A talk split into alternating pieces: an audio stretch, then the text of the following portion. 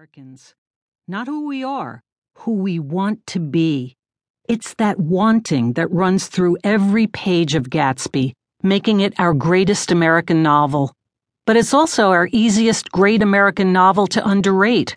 Too short, too tempting to misread as just a love story gone wrong, too mired in the roaring twenties and all that jazz. Compared to its two closest contenders, Gatsby seems confined Moby Dick takes place on the ocean. Gatsby offers a swimming pool.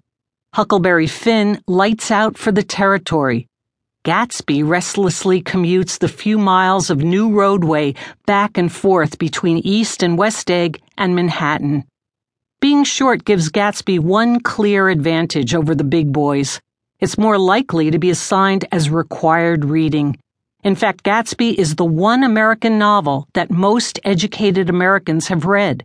The bad news is that we read it in high school, or even, shudder, junior high, when we're much too young, too defensive emotionally, too ignorant about the life deforming powers of regret.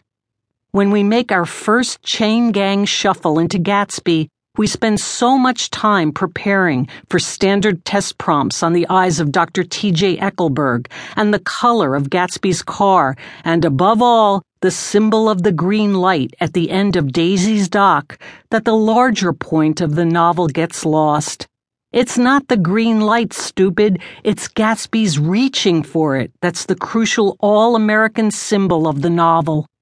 Because it's been a mainstay for over half a century on high school reading lists across the land, The Great Gatsby is the one great American novel we think we've read, but probably haven't at least not enough. Given the worldwide familiarity with, if nothing else, its title, the novel seems too much with us even before we read it for the first time. The name Gatsby lends a touch of class to restaurants, condo developments, computer games, custom tailoring stores, those beautiful shirts, beauty salons, Kate Spade clutch purses, made to look like hardcover editions of the book, and hot tubs really in poor taste when you consider the role of the swimming pool in the novel. The baby name website, nameberry.com, reports that Gatsby is gaining traction as both a boy's and a girl's name, and that it has a lot of energy and that great pedigree. Riffs on Fitzgerald's title are legion. An overweight rock musician is dubbed the Great Gutsby a California vineyard runs a wine tasting and book discussion series called The Grape Gatsby. A friend sends around a Facebook cat joke featuring the Great Catsby.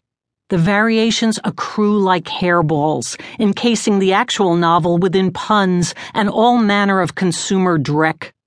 Then there are the higher cultural spin offs, the five movies. The latest is Baz Luhrmann's 3D effort, which premiered as I was writing this book a ballet, an opera, the radio and stage plays, including the aforementioned hybrid of staged reading and play, Gatz.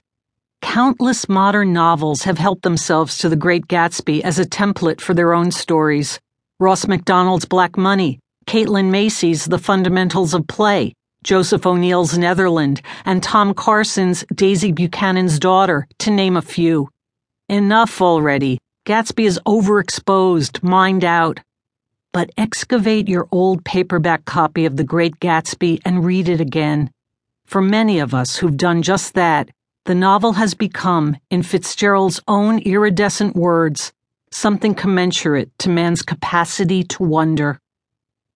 First, though, you have to wise up a little, get older, become more vulnerable to both the sadness of everyday life and its loveliness. Nick, our narrator, certainly has to wise up. It takes him two years before he can tell Gatsby's story in any coherent way. And still, you know that, like the ancient mariner in Coleridge's poem, Nick will spend his life thinking about Gatsby and the implications of the events that took place during the summer of 1922. Nick rereads Gatsby's story as he tells it to us, and in doing so, he shows us how crucial it is to listen closely Go back and pay more attention to the details. Look at passages again and again. I see all the time what happens to people who have the experience.